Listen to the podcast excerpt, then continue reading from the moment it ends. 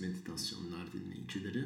Bir önceki bölümde biraz fazla kendimi kastımda bazı arkadaşlarımdan yorumlar, geri dönüşler aldım. Bu bölümde biraz daha kendimi kasmamaya çalışacağım ama gene de bir şey oluyor, böyle bir kasılıyor insan. Sesi ayarlamak için bayağı uğraştım. Hiç yani düzgün bir mikrofon almış olsam da gene de adam gibi ses alamıyorum şimdi.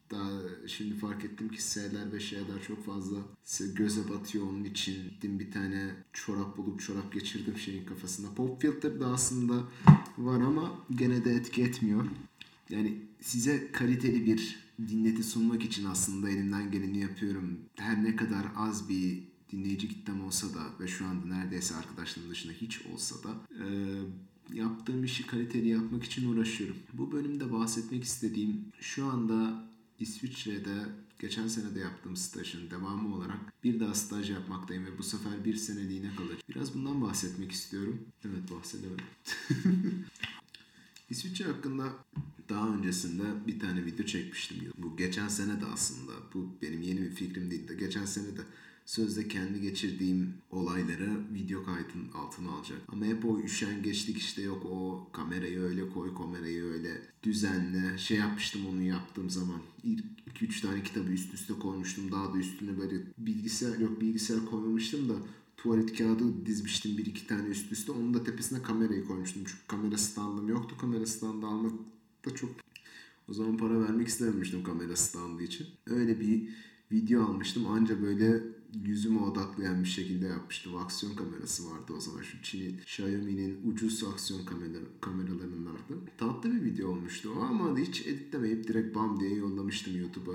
Zaten şu anda aslında podcastlerde de çok büyük bir edit yapmıyorum. Podcastlerde yaptığım editlerin çoğu daha çok sessizliği kısma ve varsa gürültü giderme. Onun dışında çok fazla edit yapmıyorum. Şimdi bu sene tekrar İsviçre'ye gelmiş olmamın nedeni geçen seneki projenin yarı kalmış olması ve benim yüksek lisansa devam etsem de, yani şu anda içinde bulunduğum yüksek lisansı tabii ki beğeniyorum ama daha önceden yapmış olduğum çalışmadan tam olarak bir ürün alamadım. Yani bazen olur belki size de, bir iş için uğraşırsınız uzun bir süre ve daha sonra o iş sonunda evet belki birçok bağlantılar, birçok tecrübe edinmiş olabilirsiniz ama sonunda o asıl elde etmek istediğiniz şeyi elde edememişsinizdir. Sonunda o istediğiniz ürün ortaya çıkmamıştır. Geçen sene de başıma böyle bir olay geldi. Her ne kadar 6 ay üzerinde uğraşmış olsam da bizim yaptığımız çalışmada, yani yaptığımız projede geliştirdiğim uygulama bitmiş olsa da ya tam olarak bitmiş değildi. Yani en azından büyük çaplı testler için uygun bir uygulama değildi. Bundan dolayı hani evet çok iyi referans mektupları aldım buradaki hocalardan ve ikinci bir staj şansını da elde ettim ve bu konuda Android uygulama geliştirme konusunda da kendime bayağı bir şey kattım ama sonunda o istediğim, CV'me koyabileceğim adam gibi bir paper'ım ortaya çıkmadı. Bu ikinci kalışımda umarım düzgün bir paper çıkartıp bunu yayına çıkartmak, bu yaptığım çalışmayı yayına dönüştürmek nasip olur, mümkün olur umarım. Burası çok ilginç bir ülke. Adamların ülkesinde neredeyse hiçbir problem kalmamış. Yani eğitim kurumları inanılmaz. Hani buraya zaten misafir öğrenciliğe gelen aslında arkadaşlar da oluyor. Bizim arkadaşlar İTÜ'nün bilgisayar mühendisliğinde okuyor. İTÜ'nün bilgisayar mühendisliğinin mesela EPFL ile ortaklığı var. O da Lozan'da başka bir üniversite. Aynı şekilde buraya başka laboratuvara da gelmiş bazı arkadaşlar oluyor. Onlarla konuştuğunuzda da onlar da size benzerini söyleyecektir büyük ihtimalle. Buraya geldiğinizde şunu hissediyorsunuz. Burası gerçekten Şampiyonlar Ligi. Yani buraya geldiğinizde gerçekten inanılmaz ezik hissediyorsunuz. Çünkü bir bakıyorsunuz yanınızdaki adam 5 dil biliyor. Siz İngilizceyi bildiğiniz için belki Türkiye'de o adam İngilizce biliyor, düzgün İngilizce konuşabiliyor, dizileri altyazısız izliyor falan diye insanların gözünde bir tık ileri gözüküyor olabilirsiniz. Ama buraya geldiğinizde burada zaten herkes İngilizceyi neredeyse doğuştan olmasa da çok rahat bir şekilde konuşabiliyor. Çok etkin bir konuşma ve son derece neredeyse ana dili gibi biliyor bu İngilizceyi. Yani biz her ne kadar iyi İngilizce bilsek de onlar daha iyi biliyor. Hani daha iyi derken daha edebi kelimeler, daha teknik kelimeler vesaire tipi şeyleri de biliyorlar. Daha rahatlar İngilizce konusunda. Ama sadece İngilizceyle de yetinmiyorlar. Zaten İsviçre'de doğup büyüyen ve düzgün liseye giden, teknik lise değil de üniversiteye gitmek için olan bu jimnazyum tarzı liselere gittiğinizde zaten 4 dil default olarak geliyor. Almanca, İtalyanca, Fransızca ve İngilizce. Bu dördü zaten otomatik olarak geliyor. Adamlar sana bir de 2 sene Latince dersi de veriyor. Bir de ana dilin Türkçe var. Öyle olunca burada Türkler de var, evet. Bu oradaki Türklerin hani okudu mu adam 4-5 dille zaten üniversiteye başlıyor. Benim burada bir tane arkadaşım vardı. O İsviçreli değildi ama o da benzer bir durumdaydı. Adam 5 dil biliyordu. Matematik okumaya başlamış. 5 dil biliyor. Birçok şeyden bahsediyor.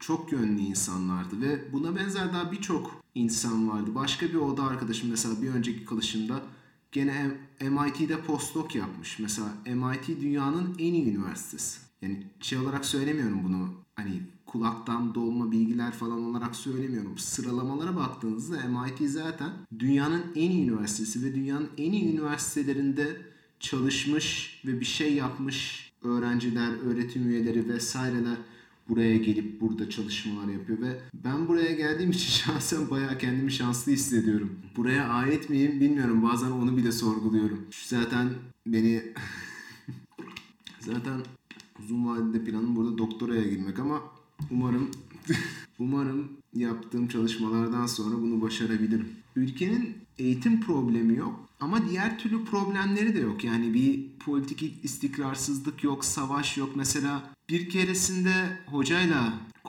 konuşuyorduk işte. Hocalar falan, öğrenciler bir araya geldik işte. Ülkelerin milli günleri işte bayramlarından bahsediyorduk işte. Çünkü yakın zamanda bir İsviçre Cumhuriyet Bayramı yaklaşıyordu o dönemde. Diyorduk ki işte bizim de Cumhuriyet Bayramımız var vesaire vesaire. Bir de şey dedik. 18 Mart Şehitler Günü var. İşte Amerika'da da şeyler var. Memorial Day var. Hani bütün şeylerde standarttır işte bir Cumhuriyet Günü vardır genelde bütün ülkelerde. Bir tane de Şehitler Günü vardır. Genel olarak şehitleri andığın, hani o ülke için savaşanları andığın bir gün vardır. Hoca baktı ve dedi ki bizde dedi Şehitler Günü yok dedi. Çünkü dedi bizdeki en son şehit 16. yüzyılda mı ne verilmiş o dönemde. Ya tabii ki başka zamanda da verilmiş ama yani ciddi manada savaş. Adam yüzyıllardır zaten hiç savaşmadığı için adamın anabileceği bir şehit de yok. Çünkü ya halk kahramanları var. Onun dışındaki sıradan adamları zaten hatırlamadığı için adamın bir şehitler günü de yok. Öyle olunca o konuda yani savaşma konusunda da adamlar bayağı yüzyıllardır hiç kimseyle bir savaşma, bir silahlı çalışma durumuna girmemiş durumdalar. Ama tabii bu demek değil ki hiç ordusu yok veya askeri olarak geri durumdalar. Hatta tam tersi bayağı ileri bir askeri, ya ileri olmasa da yani böyle bir askeri gelenekleri var ama tamamen savunma odaklı bir askeri gelenekleri var. Geri dönüştürme konusunda bayağı takıntılılar. Yani problem olmayınca, ülkede sıfır problem olunca, hani asgari ücret de zaten 4000 frank olunca, dünyadaki en yüksek asgari ücreti alınca insanlar ya buradaki devlet, buradaki yönetim çözecek problem olmayınca artık problem üretmeye başlıyor. Çünkü hani bayağı adamlar artık bütün problemleri çözmüş, çözecek problem aramaya başlamışlar böyle. Ne yapsak da şey yapsak diye. Ben öyle hayal ediyorum. Mesela şimdi İsviçre Meclisi böyle toplanıyor işte. Herkes geliyor işte. Bern temsilcisi geliyor. Zürih temsilcisi geliyor. İşte Lugano temsilcisi geliyor. Hepsi toplanıyor. Diyor ki bugün ne problem çözelim? Diyorlar ki çözsek, ekonomiyi mi düzeltsek? Öbürü diyor ki ekonomiyi düzeltmeye gerek yok ki herkes zaten zengin. Başka biri diyor ki eğitime bir meyil atsak. Eğitim de gayet iyi. Ya isteyen istediğine oluyor. Hatta bir yere gelemesen bile gene tutunabiliyorsun. Ne yapacağız diye şey yapınca zaten ülkede açık demokrasi diye bir sistem var. Açık demokrasi denilen sistem şu. Sen eğer 100.000 kişinin imzasını toplayabilirsen İsviçre'de bir referanduma gidebilirsin. Yani bu herhangi bir konuda olabilir. 100.000 adamı topladığında, 100.000 tane imzayı topladığında İsviçre'de referanduma gidebiliyorsun. Bundan dolayı çok absürt referandumlar olabiliyor. Mesela bir tane hatırlıyorum. Diyor ki işte bu İsviçre bayağı böyle yaylalar ve köylerin de olduğu bir yer ve buralarda bayağı bir inekler var, boğalar var ve bunların boynuzları var. Çiftçiler bu boynuzları birbirlerine zarar vermesin bu hayvanlar diye kesiyorlar.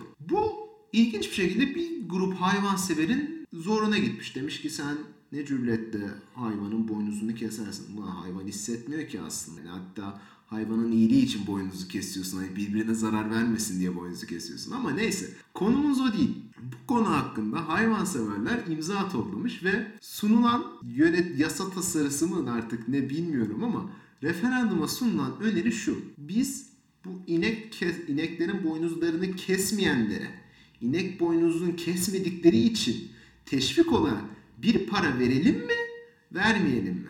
Ve bu konuda ulusal bir referanduma gidelim. Yani ulusal bir referandum. İnek boynuzu keselim mi kesmeyelim mi meselesinden dolayı. Yani anlatabiliyor muyum? Bu tip garip referandumlar var. Çünkü gündemde hiçbir şey yok. Açıyorsun televizyonu hiçbir şey yok. Mesela başka bir tane konu. Diyor ki Zürih meydanda festival yapıyorlar.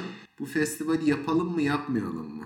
Bir grup diyor ki işte yapalım, işte turist geliyor para kazanıyoruz. Öbürü diyor ki yapmayalım, etraf çok dağılıyor, çok kirleniyor. Ki o festivale ben de gitmiştim, gerçekten etraf leş gibi oluyor Allah aşkına ya. Hayatımda bir kere o dev teknoparti, Avrupa'nın en büyük teknopartisi Zürih bir şey fair falan diye geçiyor. Bütün gün geliyor, son sesi açmışlar. EDM, elektronik dance müzik böyle dup dup dup dup ama böyle o dup dup dup dupları artık bir süre sonra duymuyorsun çünkü onu o kadar düşük frekansta çalıyor ki kulağın algılamıyor. Ama işin kötüsü duymuyorsun ama hissediyorsun çünkü bütün iç organların aynı ritimde titriyor. Saniyede 20 Hz'in artığını zaten kulağın duyamıyor. 15 Hz olunca zaten hissedebiliyorsun kardeşim, o kadar düşük Hz'i kendin hissedebiliyorsun. Ondan dolayı bayağı rahatsız olup zaten erken ayrılmıştım. Arkadaşlar orada bayağı takılmıştı ama bir kere ortalık leş, her yer çöp, her yer garip garip, Avrupa'nın her dört bir yanından abuk sabuk insanlar gelmiş. Bu sayede benim parti adamı olmadığım da belli oldu. Yani İsviçre bu bakımdan bayağı... En güldüğüm de şu, bazen gidiyorum işte böyle alt geçitlerde falan bazı anarşik çocuklar şey yazmış işte böyle. Fuck the cops, işte anarşizm, komünizm falan filan diye böyle yazılar yazmış. Dedim içimden geçirdim ulan bu adamlar. Bayağı rahat batıyor bu adamlar herhalde. Hani bayağı canları sıkılıyor. Bu bir grup ergen böyle oturuyor böyle. Diyor ki biz bir şeye isyan edelim ama neye isyan etsek? Her şey de çok iyi ya. Bir şeyler de kötü gitse de ona karşı isyan etsek diye böyle. Abuk sabuk yazılar yazıyorlar. Bayağı gülüyordum hani böyle. Gerçekten rahat batıyor adamlara. Burada benim yaşamım ise ben tabii asgari ücret almıyorum. Ondan daha düşük bir ücret alıyorum ama gene de geçinebiliyorum. Neyse ki geçinebildiğim için şikayet etmiyorum. Yani gayet güzel geçiniyorum. Ya bir şey bir geçinme değil hani böyle abi muhteşem zenginin falan tarzı bir geçinme değil ama ay sonunu getirebiliyorum işte. Etimi yiyorum seviyesinde bir geçinme. Kaldığım yer ise zaten kalabileceğim en ucuz yer. Şeyin misafir evi. İş yerinin misafir evi. Ve burada kalan insanlar da hep böyle bizim orada zaten şeyde çalışan, benim çalıştığım yerde EMPA'da yani çalışan diğer araştırmacılar, öğrenciler vesaire vesaire. Ve dünyanın dört bir yanından gelmiş oluyorlar. Mesela şu an benim oda arkadaşlarımdan biri Fransız, biri Çinli, biri de Hintli. Dördümüz herhalde bir gün böyle kalkıp bara gitsek bayağı bir temel fıkrası olabilir. Hani bir gün bir Fransız, bir Çinli, bir Hintli, bir de Türk bara girmişler. Sonra Türk demiş ki gene misin?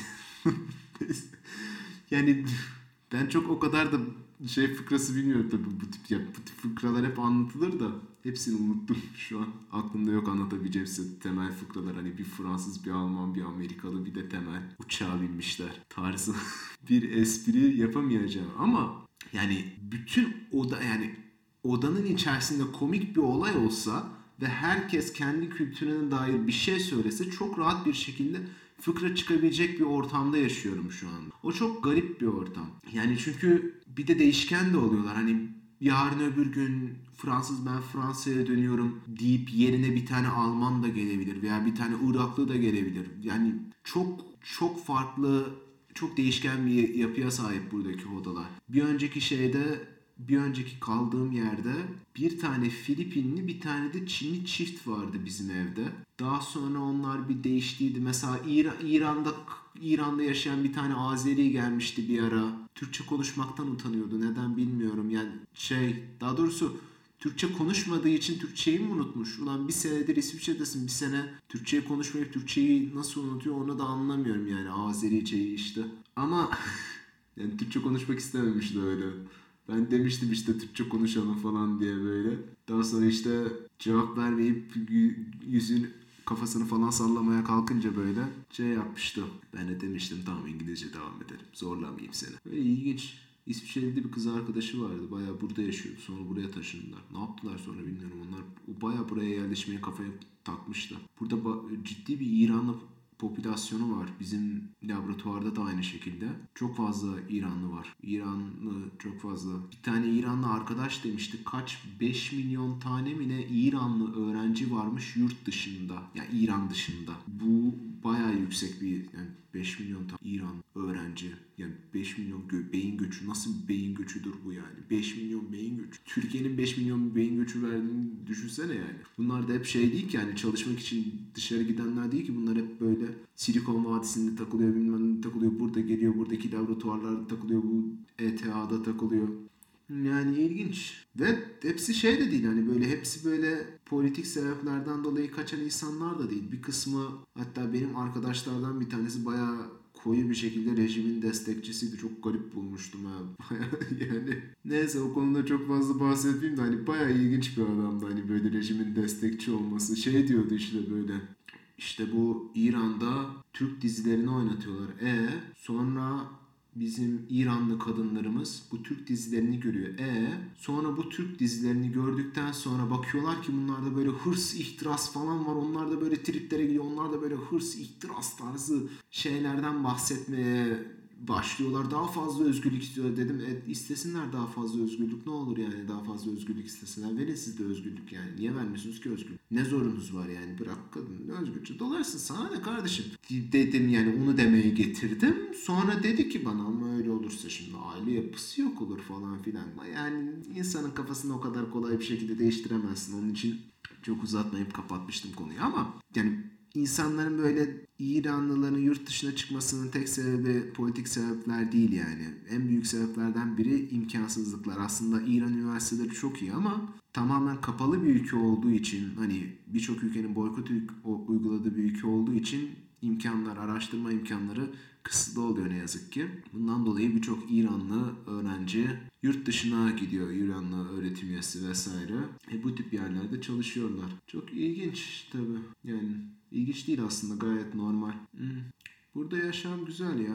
Burada döndüğümde bir senelik ara verip buraya geri döndüğümde en fark ettiğim ve en özlediğim şey buranın marketleriydi. Buranın marketlerine bayılıyorum. Neden? Çünkü şimdi kendi ürettikleri şey de pahalı. Yurt dışında ürettikleri şey de pahalı. Ama buradaki maaşlar da yüksek olduğu için aslında pahalı değil. Ve onun için sen 4 mevsim istediğin şeyi yiyebiliyorsun ve dünyanın herhangi bir yerinde ortaya çıkmış bir lezzeti çok rahat bir şekilde marketinde, süpermarketinde bulabiliyorsun. Ve sadece bir çeşidini de bulamıyorsun. Birden fazla çeşidini bulabiliyorsun. Bu çeşitlerin de hepsi olmasa bile birçoğu aşağı yukarı aynı fiyatta oluyor. Hatta adam sana şunu söylüyor. Bak mango var. Mangonun ucuzu var. Orta fiyatı olanı var. Bir de pahalısı var falan diye böyle mangonun zaten avokado falan burada artık lüks olmaktan çıkmış. Burada lüks olarak daha farklı şeyler var. Hiç görmediğim böyle garip meyveler, sebzeler, kökler falan var böyle. Bir ejder meyvesi var. Ejder meyvesi bizde de var gerçi. Geçen bir ara herhalde bunlar böyle topluca bir ara Türkiye'ye getirdiler böyle bir ejder meyvesini. Bir gün pazara gittiğimde her yerde ejder meyvesi satıyorlardı böyle. Biz bir sonraki hafta gittiğimde Türkiye'de aynı pazarda o kadar ejder meyvesi yoktu.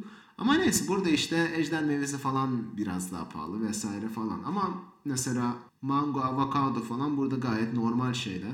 Yani şey çok güzel oluyor. Altılı avokado paketi alıyorsun böyle. 3 frank ödüyorsun.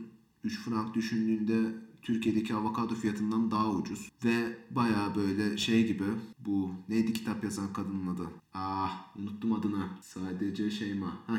Şeyma Subaşı gibi böyle. Her sabah avokado yiyip güne başlayabiliyorsun ve bu cidden çok hoş oluyor. Bu arada gençler, ucuza avokado bulursanız söyleyeyim, cidden sabahleyin avokado çok iyi gidiyor. Ekmeği kızartıyorsun. Üzerine de böyle avokadoları böyle hafif ince ince dilimleyip koyuyorsun.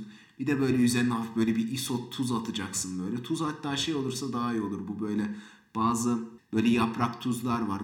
Yanlış bilmiyorsam bu bazı böyle stekçiler falan da onu koyuyor. Şimdi Nusret galiba ünlü yapmış ama şeyde falan bulabiliyorsunuz. Carrefour'da bulabiliyorsunuz böyle yaprak flaked sea salt dedikleri. O tuzu da üzerine koyuyorsun. O tuz da böyle bir çıtırlık katıyor falan ve bayağı güzel bir sabah kahvaltısı oluyor. Ben de mi kitap yazsam sadece Batırer, sadece Ahmet Ercan Batırer diye. Ama mesela en çok beğendiğim şeylerden biri de burada güzel bir mantar kültürü var. Yani mantarı adam sonbaharda topluyor. Diğer yetişmeyen mevsimlerde de gidiyor şey yapıyor. Kurutuyor, kurusunu satıyor. Mesela şu an ben kurusunu aldım. Ve birçok mantar var ve bu mantarları ilk geldiğimde bilmiyordum. Şimdi yavaş yavaş öğreniyorum artık. Porcini mantarı, bir tane süngerimsi mantar var. Şantraller, işte hangi mantar nerede kullanılır. Shiitake mantarları, şampiyon mantarları. Şampiyon mantarları zaten bizdeki kestane mantarı da kültür mantarının aynısı. İkisi arasındaki tek fark biri kahverengi sadece. İstiridye mantarı da bizde var. Ama diğer mantarlardan yok mesela. Mesela porcini yok. Niye mesela bizde porcini yok? Yetişmediğinden dolayı değil. Bizim iklimimiz de aslında bu mantarları yetiştirmeye gayet elverişli ama neden yetiştirmiyoruz bilmiyorum. Bir tane internet sitesi vardı gerçi. Mantarları satıyordu ama hiç alışveriş yapmadım o internet sitesinden. Hani o aradığım mantarları satmasına rağmen gidip alışveriş yapmamıştım. Bu mantarların güzelliği yani şeylerde, özellikle İtalyan yemeği falan yaptığında, risottoda, misottoda falan özellikle porcini inanılmaz lezzet katıyor. Hatta küçük bir kuru porciniyi çok rahat, yani 2-3 porsiyonluk falan şeye, risottoya çok rahat yetiyor. Risottoyu niye örnek verdiğime gelecek olursak, bir gün arkadaşla Burak Bekçi, belki sizi de programa da daha sonra konuk ederim. Kafayı bozup dedik ki biz Mutfak Sanatları Akademisi'nin bir workshop'una gidelim, bir deneyelim diye. Ve İtalyan yemekleri workshop'una gittik. İtalyan yemekleri workshop'unun yemeklerinden bir tanesi de şeydi. 3 mantarlı risotto. Baktım böyle İtalyan risotto tariflerine, böyle mantarlı risotto var tabii. Genelde porcini mantarı falan kullanıyorum. Dedim bir de resim de koymuşlar. Broşürde resim de var.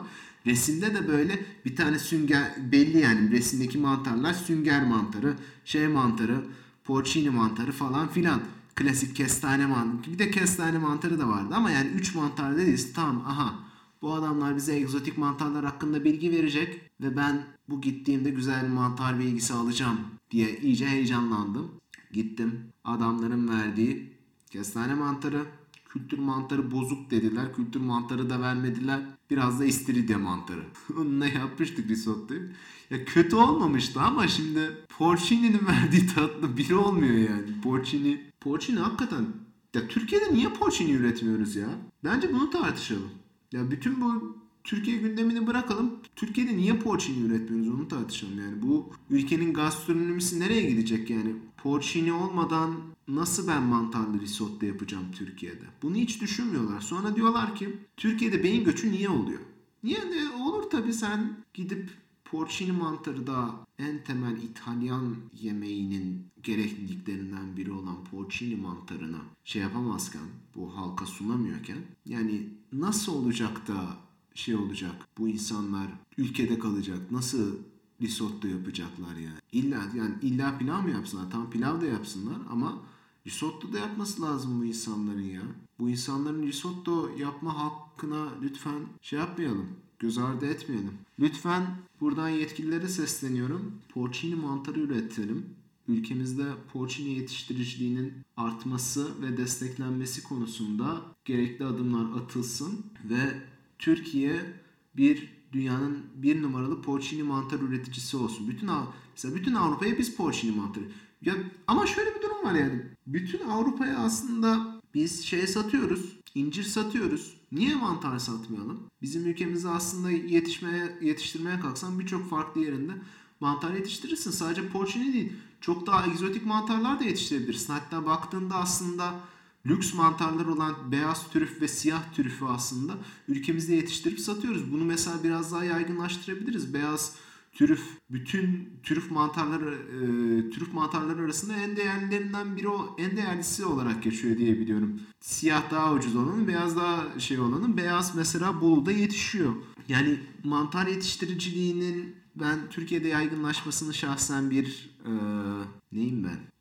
yemek sever, bir güzel de. Ya çünkü kendime tam olarak aşçı veya şef de demek istemiyorum. Çünkü bunlar bayağı sağlam mesleki gruplar, bayağı yapılması gereken, üzerine çalışılması gereken şeyler. Ama yemek yapmayı gerçekten çok seviyorum. Yani yemek benim için dayanılmaz. Ben yemekten vazgeçemem. Yemek yapmaktan vazgeçemem. Bu benim için önemli. Yalnız başına olunca da zor oluyor ya bu podcast'i çekmek. Birini kafalayıp Skype'lama yapsam bilemedim ki. Sıkılıyor musunuz gençler? Gerçi cevap veremezsiniz ki sıkılsanız bile. Kusura bakmayın valla. İlk 1-2 bölüm böyle. Podcastçiliği biz de öğrenmeye çalışıyoruz. Bugün aslında geyiği yapacaktım ben size. Latince 1-2 sözler hakkında geyik yapacaktım. Hakikaten. Ben 1-2 tane güzel Latince sözün altını çizmiştim. Gelin bunlar hakkında konuşalım. Evet. Şimdi ben Latin dilini ve İtalyancayı çok seviyorum. Gerçekten özellikle o eski Roma hikayeleri vesaire, yani bunun o Roma kültürünün bayağı hastasıyım. İtalya'yı da çok seviyorum. İtalya'nın da hastasıyım. Ve çok güzel Latince sözler var. Bir tane var. Hoca var. Çiğdem Dürüşken. Profesör doktor mu? Ona bir bakayım. Bilmiyorum. Galiba profesör doktor ama evet, profesör doktormuş. İstanbul Üniversitesi Edebiyat Fakültesi'nde bu hocamız. Ve bütün benim gördüğüm şeyler, bütün Latince kitaplar, yani klasik Latince kitaplar ve benzerleri, mesela Juvenal'in yergileri veya Cicero'nun çeşitli yapıtları vesaire vesaire, galiba şeyler falan da Catulus vesaire, onları da hep Çiğdem Hoca çevirmiş. Çiğdem Hoca'nın çevirdiği kitaplardan okuyoruz ve bu kadar kitap çevirmişken bir tane de kitap yazmış. Latince Güzel Sözler Antolojisi diye. Çeşitli böyle güzel Latince sözleri derlediği güzel bir kitap var. Orada beğendiğim sözlerin altını çiziyorum. Baya güzel sözler var. Size bunlardan birkaç tanesini paylaşacağım birazdan. Buna benzer bir de var. Hergelece Sözler diye bir kitap var. O bir tane Almanca, aslında kitabın orijinali Almanca. Bir tane Alman'ın biri Latince çeşitli aforizmaları Almanca'ya çevirmiş ve yazmış. Zaten kitabın orijinali Latinen für Angaberen ne o tarz bir şey. Ben Almanca bilmiyorum ama kitabın o ilk başta küçük yazıların olduğu bir tane sayfası oluyor, yani ilk sayfalardan biri. Şurada basılmıştır, orijinal adı budur diye. Daha sonra baktım ki anlamına geliyormuş. Hava atmak için Latince. Ve gerçekten açıyorsun, hava atmak için Latince kelimeler yapmış. Ama Almancadan çeviren de kendince bir şeyler katmış, Türk kültürüne ait. O da fena değildi ama Çiğdem Hoca'nın kitabı biraz daha detaylı ve mesela Hergelece Sözler kategorilere göre ayırmıştı. Çiğdem Hoca alfabetik sıraya göre ayırmış. Ben ilk şeyden bahsedeceğim. Bak şu kelime, şu cümleyi dinleyin abi. Abarbastulti diski tonsor. Berber tıraşı budalaları tıraş ede ede öğrenir. Abi çok iyi değil mi ya? Yani berber tıraşı budalaları tıraş ede ede öğrenir. Düşündüğünde yani bazı meslekler vardır ki anca böyle yavaş yavaş milleti, ilk başta böyle millet saf saf bu adama bakar, daha sonra bu adam onlarla çalışarak öğrenir. Bir bakıma aslında startup işi de öyle ya. Startup işinde de Genelde bu startup işine girişen adamlar ilk işe giriştiklerinde çok bir şey bilmiyorlar ama girişiyorlar ve ne hikmetse yatırımcı da buluyorlar. Yatırımcı bulduktan sonra orada bir şeyler, bir şekilde kendini geliştiriyorlar ama ilkinde tabii ki başarısız oluyorlar. İkinci, üçüncü falan derken yani budalaları tıraş ede ede bir süre sonra tıraş etmeyi öğreniyor. Ve tutturuyor veya tutturamıyor. O konu bayağı bayağı uzun bir konu. Bak, başka bir tane güzel bir söz. Absurdum est ut alios regat qui seipsum regere nescit. Kendini yönetmeyi bilmeyenden başkaları yönetmesini beklemek saçma olur. Bu da çok. Ama bu konu hakkında çok da uzun konuşabileceğimi sanmıyorum. Aslında dur bir dakika, daha üzerine uzun konuşabileceğim bir kelime, uzun konuşabileceğim bir cümle bulayım. Ha evet. Galiba Süleyman Demirel zamanında Cicero'dan alıntı yapmış. Bu da şöyle geçiyor. Actane agamus reliqua paremus. Geçmiş geçmiştir, biz geleceğe başkalım. Dün dündür, bugün bugündür. Bu Cicero değil, bu Süleyman Demirel'in. Süleyman Demirel'in bir sözü. Şimdi burada şey yapmayalım. Ha evet, bu da en klasiklerinden. Ad astra per aspera. Yıldızlara serp yollardan çıkılır. Yani bunun tam olarak Türkçe karşılığı olmadığı için aslında hani aspra, aspiration yani böyle bir şekilde hani zor ama böyle uğraşarak zor verilen uğraş tarzında bir anlam işaret ediyor. Hani yıldızlara zor uğraş vererek, yani öyle çevirince tabii ki biraz saçma oluyor yani böyle gayet düzgün bir şey. Motomot çevirince biraz saçmalık oluyor. Ve bu lafta Plautus'tan hepimize geliyor. Adolescentem ve verecundum esse decet. Genç adama mütevazilik yaraşır. Eğleniyor musunuz? Sanmıyorum ama gerçi şeyleri kestikten sonra, boşlukları kestikten sonra biraz daha dinamik hal alıyor bu podcast. Daha keyifli oluyor. Büyük ihtimalle o zaman biraz daha dinlenebilir bir hal olur yani. Yani burada aslında kitabı alıp da okumanızı öneririm. Yani çok güzel gerçekten laflar var. Hatta bu lafların bir iki tanesini yani bu sözleri daha sonra birkaç tanesini ezberleyip sağda solda hava atmak için gayet de kullanabilirsiniz.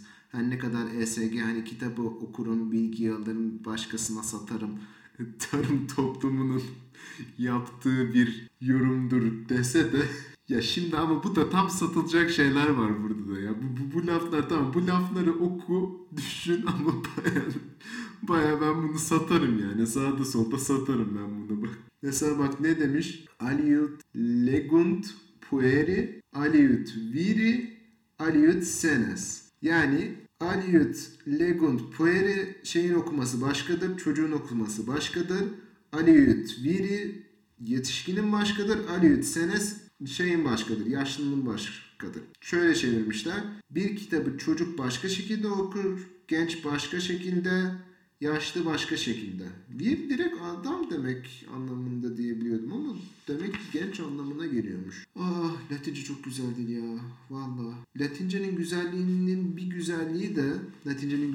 bir başka güzelliği de Türkçe'ye aşırı benzemesi. Aslında ben Türkçe'yi çok seviyorum ama yani Latince gramer yapısı olarak hem Türkçe'ye benziyor hem de kelimeler çok güzel. Mesela Türkçe'de kendi kelimeleri belki o kadar da kulağa o kadar da hoş gelen kelimeler değil ama o kadar güzel bir gramer yapısı var ki bizim dilimizin, Türkçemizin.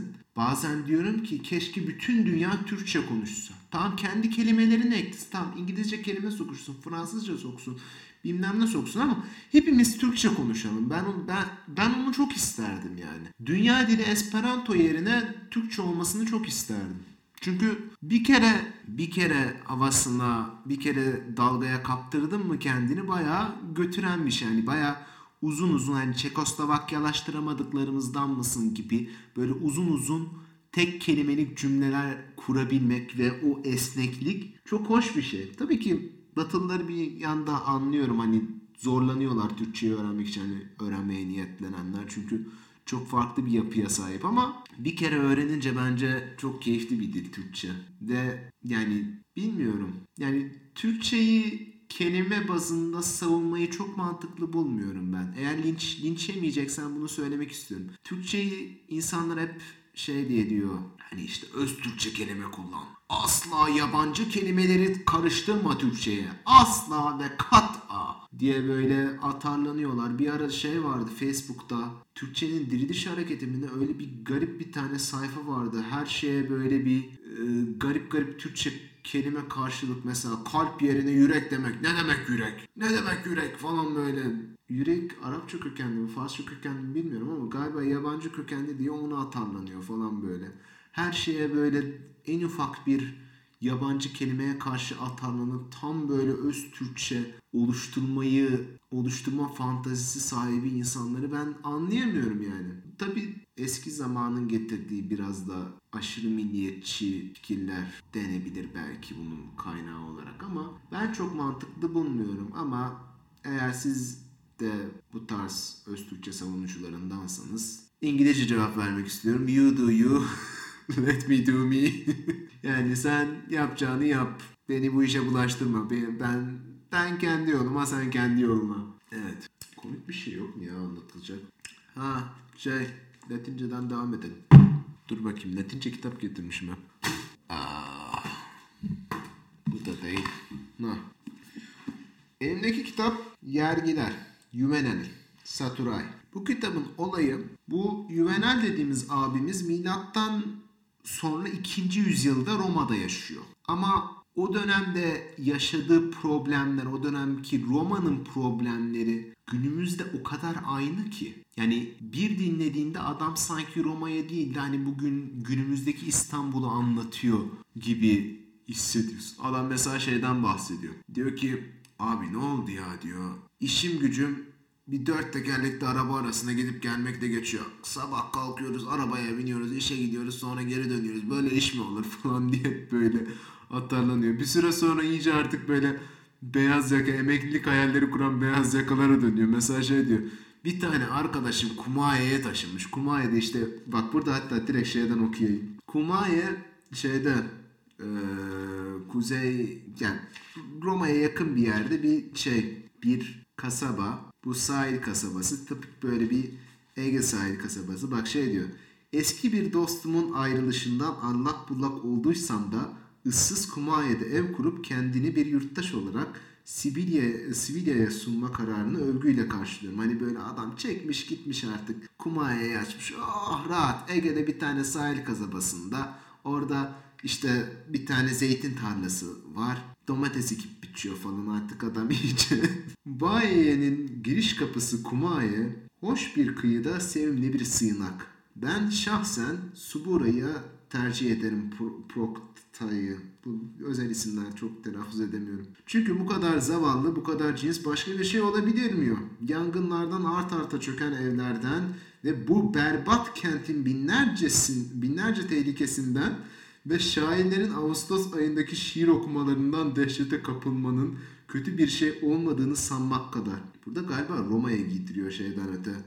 Ama bütün evini 4 tekerlekli yolculuk arasına sığırmışken eski kemerli geçitte. Burada 4 tekerlekli araba derken galiba taşınma sürecinden bahsediyor. Eski kemerli geçitte ıpıslak Kapena'da durdu. Burada Numa'nın geceleri sevgilisiyle buluştuğu yerde artık kutsal kaynağın korusu ve tapınakları kiralanıyordu. Sesli okuma konusunda çok iyi değilim. Bütün eşyası sepet ve kuru etten ibaret Yahudilere. Burada da diyor. Mesela bizde de var ya ulan göçmenler geldi full buraya kiraladılar. Burada da diyor ki bütün eşyası sepet ve kuru etten ibaret Yahudilere.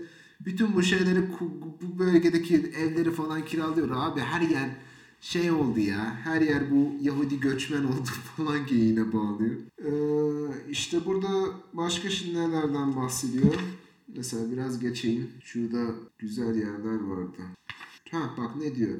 Ne işim var benim Roma'da? Yalan söylemeyi bilmem. Kötü kitapları övmeyi, bir nüshasını istemeyi beceremem. Yıldız hareketlerinden de anlamam. Bir adamın babasının cenaze töreni için vaatte bulunmayı ne isterim ne de yapabilirim. Kurbağaların iç organlarını hiç incelemedim. Aşığın gerine gönderdiği hediyeleri ve söylediği sözleri taşıma işi başkalarının olsun. Hiç kimse hırsız olamaz. Benim yardımımla orada atlayınca evet, benim yardımımla bu yüzden kimsenin hizmetkarı olamam. Kötürüm, çolak, işe yaramaz bir gövde gibiyim. Kim saygınlık kazanılabilir günümüzde?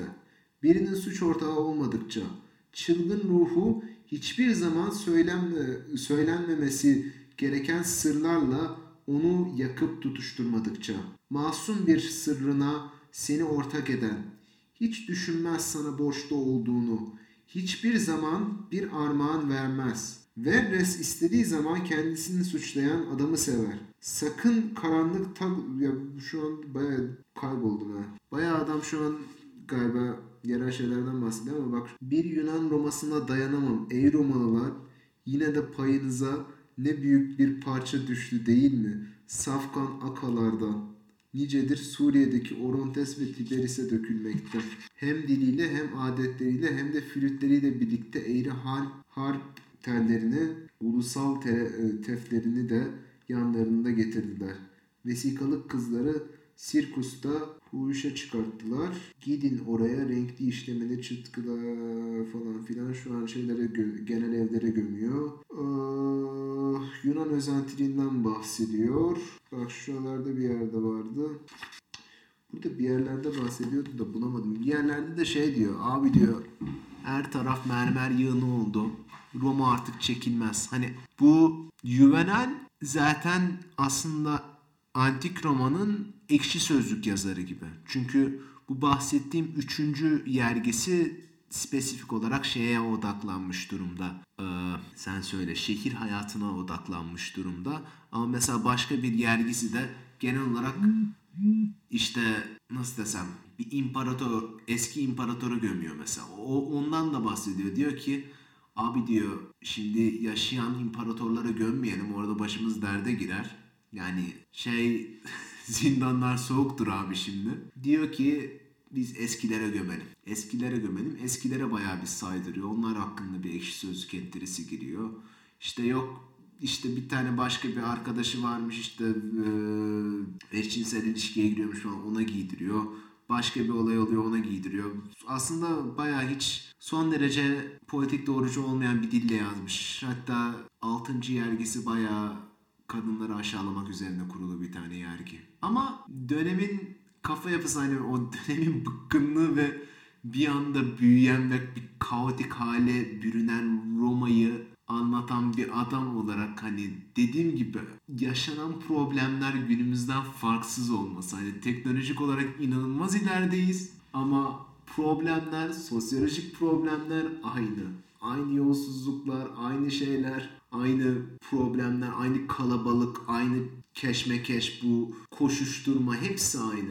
Bir bakımdan şu anda bulunduğum Zürih ise bu koşuşturmanın aslında tam tersi. Şu an ben burada tam bir memur hayatı yaşıyorum. Sabah 8'de kalkıyorum, işe gidiyorum, sonra öğle yemeğine gidiyorum, sonra gene işe gidiyorum. İşim bitiyor, 5'te çıkıyorum, market alışverişi yapıyorum, yemek yapıyorum, sonra o yemeği yiyorum. Sonra varsa bir şeyler bakıyorum, kitap okuyorum veya bir şeyler izliyorum, sonra yatıyorum. Hayatım inanılmaz monotonlaştı, hiç aksiyon yok. İş yerim de zaten 4 dakika uzaklıkta. Onun için hiç etrafta bir yere de gitmiyorum. Hani İstanbul dışındaki küçük şehirde oturan insanlar hep İstanbulluları eleştirir. Ya siz bu İstanbullular nasıl yaşıyorsunuz? 1,5 saat yol mu tepili? İstanbul nasıl şehir? İstanbul iğrenç bir şehir. İstanbul'dan nefret ediyoruz. Abi İstanbul'u beğenmiyorsan gelme kardeşim, yani çok da zorla değil yani. İstanbul zaten yeterince kalabalık yani. Sen gelmezsen de çok bir şey kaybetmeyiz ama mesele bu değil. Mesele sen aslında İstanbul'u tam olarak anlayamıyorsun. Hani İstanbul sadece çile çekme değil. Evet, ben günde 3 saatimi yola harcıyor olabilirim. Evet, bu ömrümün büyük bir kısmını ve bayağı büyük, evet 1/8'ini çöpe atmam anlamına geliyor olabilir. Ama bu sadece bu da değil. Ben 1,5 saatlik yol içerisinde birçok duraktan, birçok farklı yerden geçiyorum. Birçok insan görüyorum. Bol miktarda sesli kitap dinliyorum valla. Storytel veya, gerçi ona da bahsedeceğim. Sesli kitap servisleri sağ olsun bayağı işime yarıyorlar. 1,5 saatin gidişin, 1,5 saat dönüşün iyi geçmesinde. Ama bu yolda geçerken mesela birçok farklı afişle görüyorum. Birçok farklı binanın yanından da geçiyorum ve ara sıra buralara uğruyorum. Ara sıra buraları görüyorum. Etkinlikleri takip ediyorum. Etkinlikleri görüyorum ve bu şehrin o kaosunun içine bir şekilde adapte oluyorum. Ve bu adapte olmam beni aslında ödüllendiriyor. Çünkü Türkiye'de başka hiçbir şehirde elde edemeyeceğim bu bol çeşitli yerleri, hani her hafta keşfedebileceğim bir yer var. Arkadaşlarımla gidebileceğim birçok yerler var. Yapabileceğin etkinlikler var. İlgi alanına göre her türlü konseri vesaire dinletiyi bulabilirsin. Mesela en klişelerden biri. İstanbul'u hep eleştirmek için kullanılan işte. İstanbul'da niye kalıyorsun diye soruyorlar. Cevap veriyorlar. Opera var İstanbul'da. Daha sonra soruyorlar. Ah, kaç defa operaya gittin? Öbürü diyor ki ben hiç operaya gitmedim.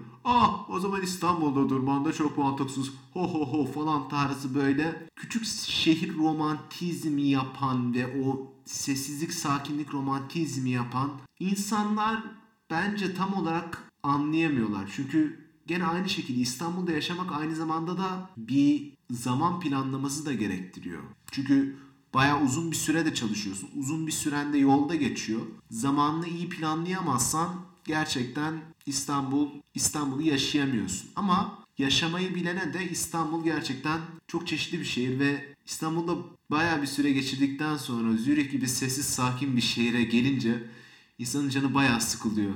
Çünkü dediğim gibi ülkede hem problem yok, hiçbir aksiyon yok. Ya hayır, Zürih meydanda bile değilim yani.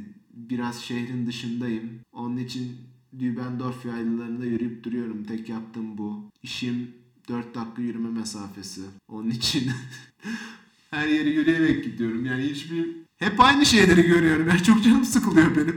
Biraz gezip dolaşacağım bu hafta sonu. Şimdi daha yeni geldim. Tam bütün aksiyon şeylerini falan göremedim. Yani göremedim değil de yani tam daha hala adapte oluyorum. Her ne kadar şehri bilsem de daha hala tekrardan adapte oluyorum ama daha Dübendorf sınırları dışına çıkabilmiş değilim. Örlikon'a gittim, o kadar da değil.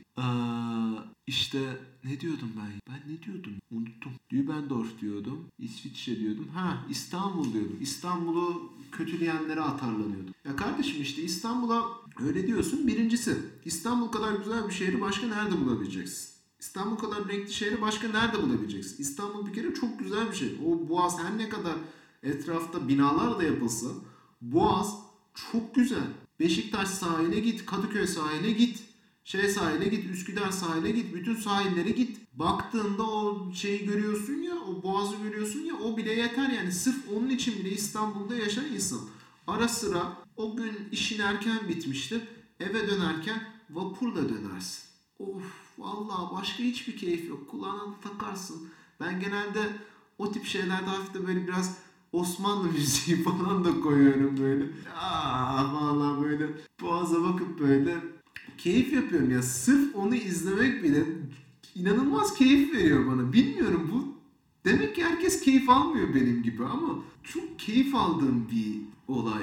Başka mesela Zürih'te var. Zürih Gölü var. Ama Zürih Gölü çok keyifsiz yani. Geceliğin hani tamam biraz daha İstanbul'u andırsa da İstanbul olmuyor. Bir kere hiç dalga yok. Bir keresinde vapur keyfi yapalım diye binmiştik geçen gelişimde. Lan bu ne? Sanki bu eğlence parklarında çocukları bindirdikleri küçük kayıklar oluyor yani, böyle çocuk kayıya biniyor falan, etrafta böyle dolaşıyor. O sanki öyle bir şeye binmişim gibi. Zaten de yok, sabit sandalye de yok. Bizzat sandalyelerden koymuşlar, bu normal masa sandalyesinden koymuşlar. Tekerlekli değil, tekerleksiz olanından. Çünkü dalga yok. Yani devrilmiyor sandalye. Onun için öyle koymuşlar, gayet düz bir şekilde süzülerek gidiyorsun, süzülerek dönüyorsun. Hiçbir en ufak bir aksiyon yok. Sen şimdi İstanbul'un o dalgalı suları ve bir yandan da o güzel manzarayı izlerken geliyor. Çok basit geliyor oranın manzarası. Yani İstanbul çok güzel bir şehir ve İstanbul aynı şekilde de çok renkli bir şehir. İstanbul her türlü, hani lüks bir şey istiyorsan o da var. Ucuz bir şey istiyorsan o da var. İstiyorsan işte hani öğrenci mekanları da var. Yaşlı mekanları da var. Ve herkes için sunduğu farklı bir şey var İstanbul'da. Her zaman yapabilecek bir şey bulabiliyorsun. Bu kadar renklilikte şehir dünyada çok az var. Bu kadar renkli şehir dünyada çok az var. Şunu diyebilirim ama İstanbul gerçekten çok yorucu bir şehir. Onu kabul edebilirim. Ve bu yoruculuk bir süre sonra gerçekten sağlıksız bir boyuta varıyor. Yani cidden İstanbul'u her ne kadar sevsem de bir süre sonra artık İstanbul'dan yorulduğumu ve bunun benim sağlığıma kötü etki ettiğini anladığım vakitler oluyor. Onun için şu an İstanbul'u özlemiş olsam da biraz özlemiş kalmayı tercih ediyorum. Çünkü yani biraz özleyeyim İstanbul'u ya. Çünkü İstanbul'un sadece bu sayede tatillerde dönüp sadece iyi kısmını tadabilirim bu sayede. Anlatabiliyor muyum? Ama dediğim gibi küçük Anadolu şehirlerinden gelip de İstanbul şöyle kötü, İstanbul böyle kötü diye atar yapmayın kardeşim. İstanbul çok güzel şehir. Şehrime laf ettirme. Çok fazla duyuyorum. Çok fazla. Bir de bizim üniversitede de birçok adam var. Sürekli gidip adamlar atar yapıyor. Diyor ki işte İstanbul nasıl şehir ya? İstanbul iğrenç şehir falan filan. Onlara demek istiyorum ki köyüne dön. Hani o var ya, sen aklına getirdin onu. Bir tane şey var, karikatür var. Karikatür dediğim bir tane adam var, böyle elini böyle tutmuş böyle. Tepesinde de yazmış böyle köyüne dön. Aynen o. Onu demek. Köyüne dön abi. Beğenmiyorsan git kardeşim, İstanbul'da kalma. Zorunda değilsin. Zorunda değilsin. Aslında zorunda bir yandan yani. Belli iş imkanları vesaire. Neyse. Bu da böyleydi. Başka bir meditasyonlar zamanında. Yani insanın yaşadığı şehre aslında bir yandan adapte olması ve mutlu olmaya çalışması lazım. Mutluluk önemli ve mutluluk aslında baktığımızda bayağı bizim elimizde olan bir şey. Bizim kontrolümüzde, büyük ölçüde en azından, ekstra olmadığı sürece bizim elimizde ve bizim kontrolümüzde olan bir şey. Onun için kendimizi buna göre adapte etmeliyiz. Ve buna göre yaşamalıyız.